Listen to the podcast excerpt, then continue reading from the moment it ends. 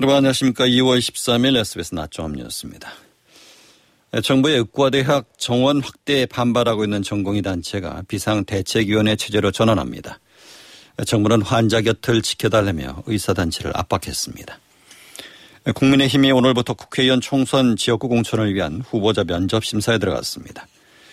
총선을 앞두고 제삼지대 세력이 통합한 개혁신당은 첫 지도부 회의를 열었습니다. 홍콩 에이치지에스 흐름과 연동된 이엘에스 손실 규모가 오천억 원을 넘어섰습니다. 이달 안에 배상 기준이 마련될 것으로 보입니다. 이상 이 시간 주요 뉴스입니다. 첫 소식입니다. 어젯밤 온라인 대의원 총회를 연 전공의 협의회가 비상대책위원회 체제로 전환하기로 했습니다. 정부는 환자 곁을 지켜달라며 의사단체를 압박했습니다. 남주현 기자입니다. 전공의 협의회는 오늘 오전 홈페이지에 온라인 임시대의원 총회 결과를 게재했습니다. 협의회 부회장 등 회장을 제외한 임원진 사태와 비상대책위원회 전환권에 대해 찬성 백칠십오, 기권 십구로 가결됐다고 밝혔습니다. 집단행동 여부나 구체적인 방식 등은 오늘부터 운영되는 전공의협의회 비대위가 결정할 걸로 보입니다. 보건복지부는 오늘도 의사 집단행동 중앙사고수습본부 회의를 열고 대응책을 논의했습니다. 전공의협의회에 집단행동 여부가 확인되지 않고 있다며 환자 곁을 지켜달라고 거듭 당부했습니다.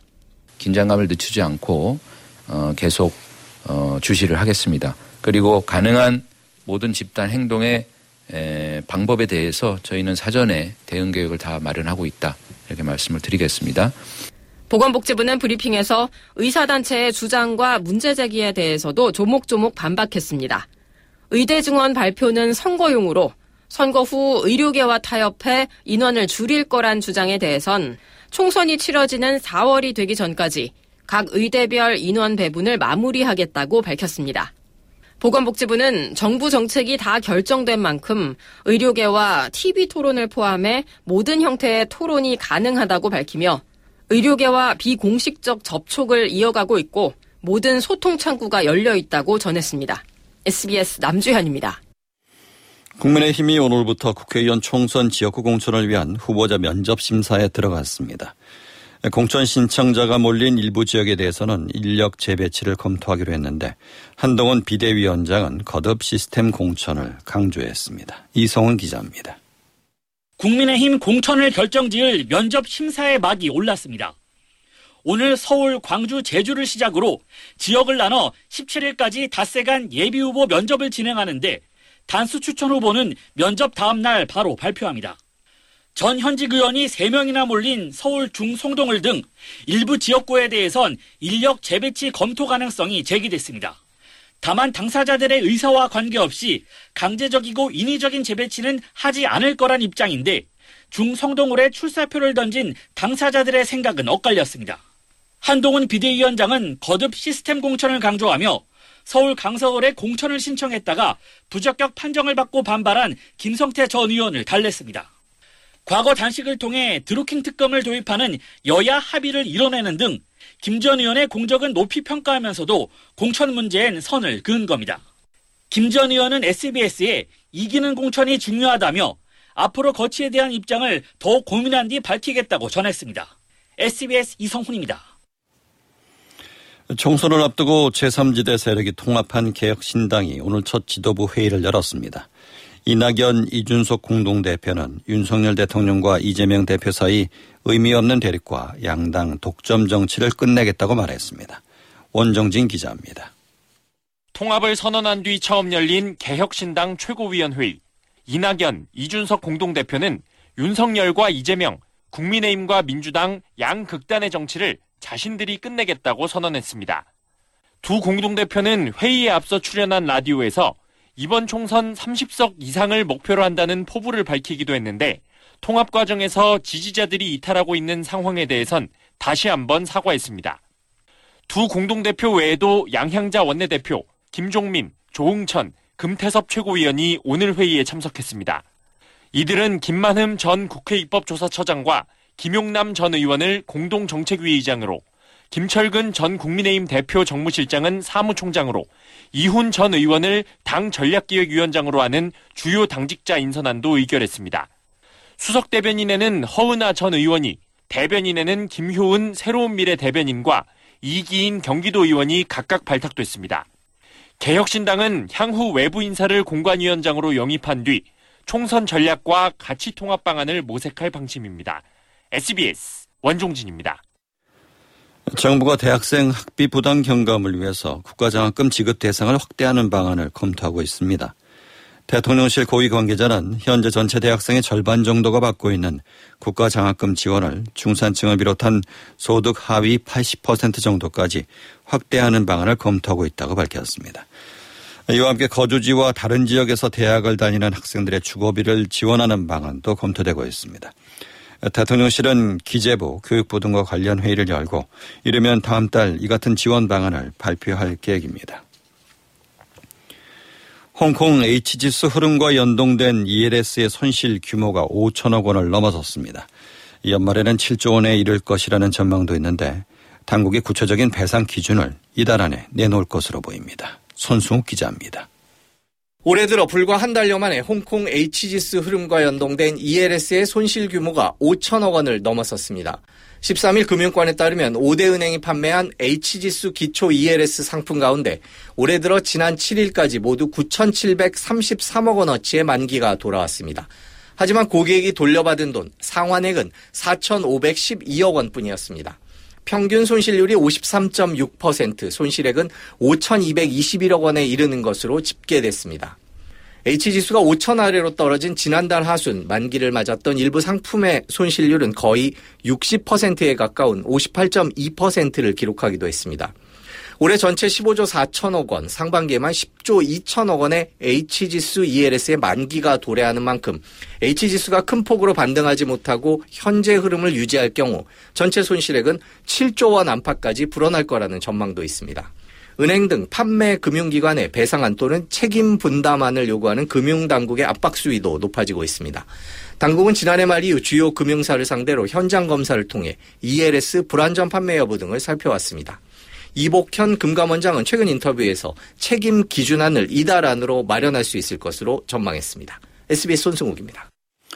수원지검 성남지청 형사 일 부는 삼백억 원대 임금체벌 혐의로 박영유 대유 위니아 그룹 회장을 피의자 신분으로 소환해 조사 중이라고 밝혔습니다.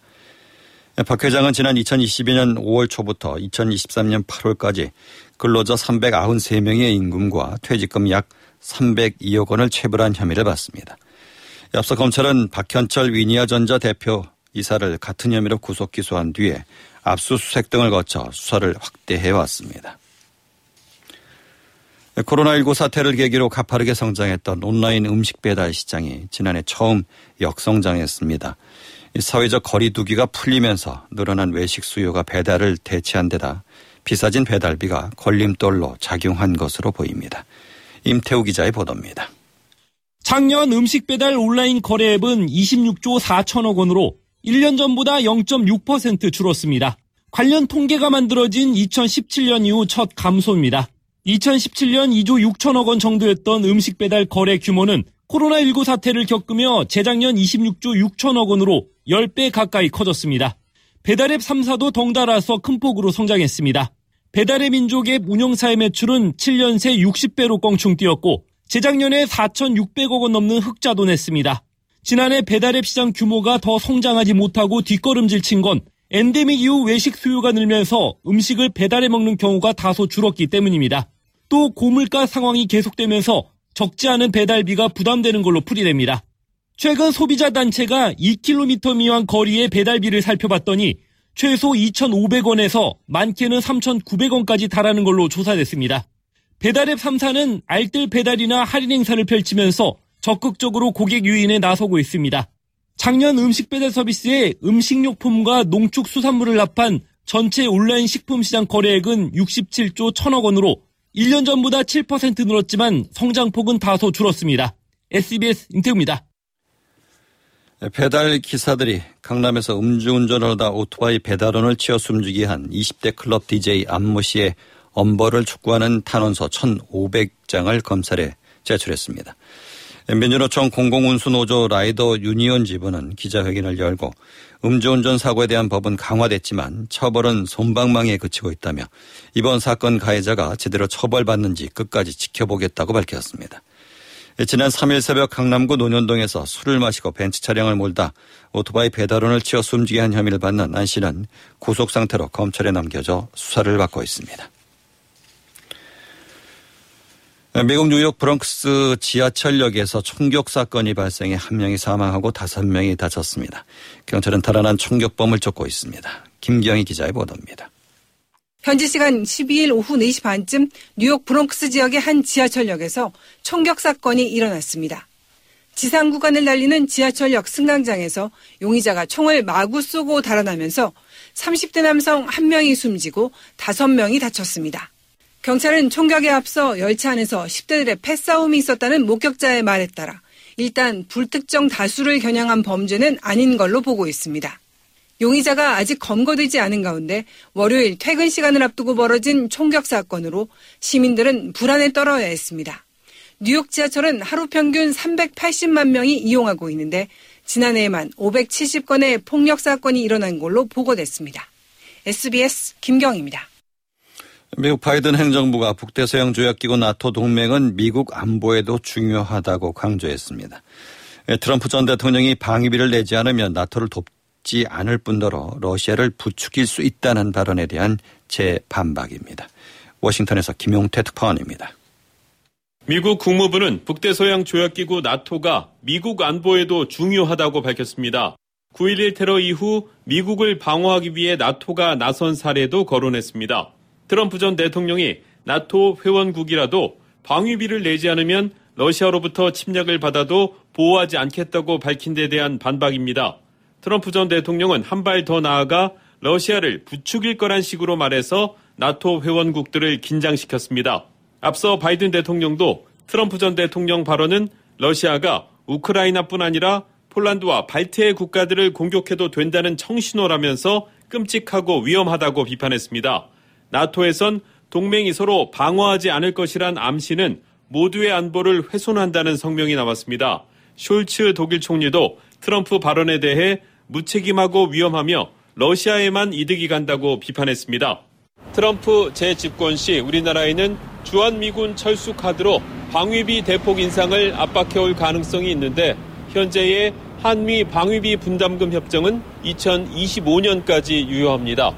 워싱턴에서 에스비에스 김용태입니다. 한국 수영의 간판 황산호 선수가 세계선수권 자유형 이백 미터 준결승에서 전체 이위로 결승에 진출했습니다.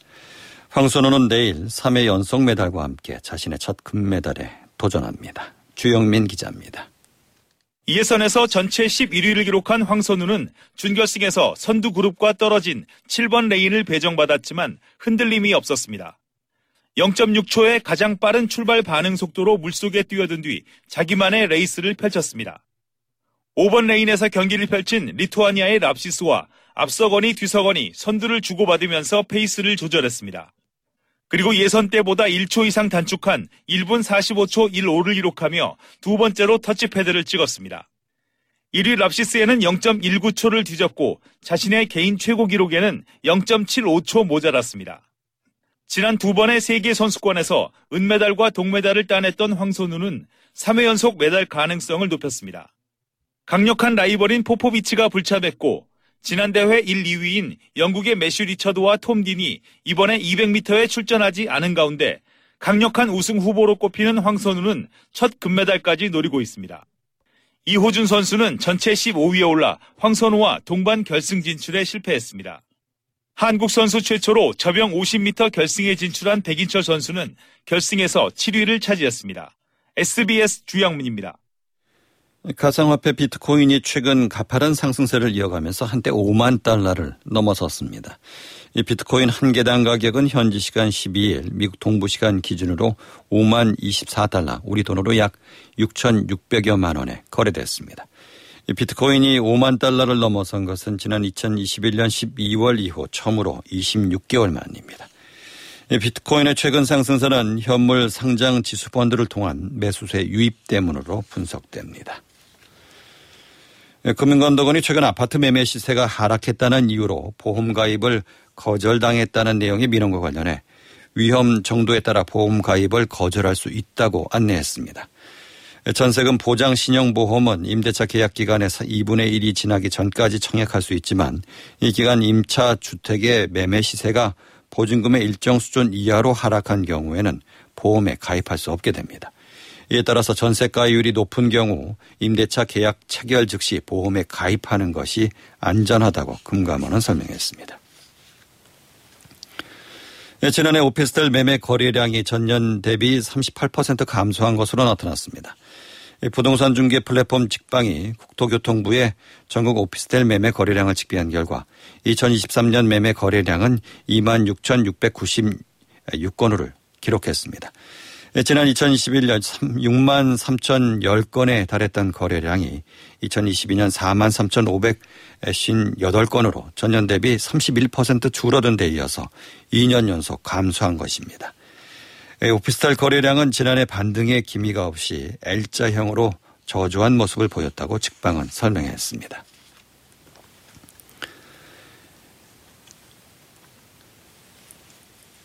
이어서 날씨를 양태민 기상캐스터가 전해드립니다. 오늘은 유난히 따뜻하겠습니다. 서울의 낮 기온이 십사 도까지 올라 어제보다 높겠는데요. 예년 수준과 비교했을 때도 구 도씩이나 높겠습니다. 전주도 낮 기온 십칠 도, 대구는 십팔 도로 전국이 예년 삼월 하순만큼 따뜻하겠습니다. 다만 먼지가 말썽입니다. 온화한 서풍을 타고 국외 먼지가 유입됐는데요. 현재 중북부와 충북 그리고 경북의 초미세먼지 농도가 나쁨 수준입니다. 대기 정체로 인해 오늘 이들 지역의 공기가 종일 탁할 수 있겠습니다. 현재 먼지와 안개로 일부 시야가 뿌옇기는 하지만 하늘 자체는 맑습니다. 오늘도 별다른 눈비 예보 없이 가끔 구름만 많겠습니다. 한편 강원 산지와 경북 북동 산지에는 강풍 주의보가 발효 중입니다. 내일은 오늘보다도 날씨가 더 따뜻하겠고요. 충청 이남을 시작으로 모레는 전국에 비가 내리면서 이후 고온 현상이 꺾이겠습니다. 날씨였습니다.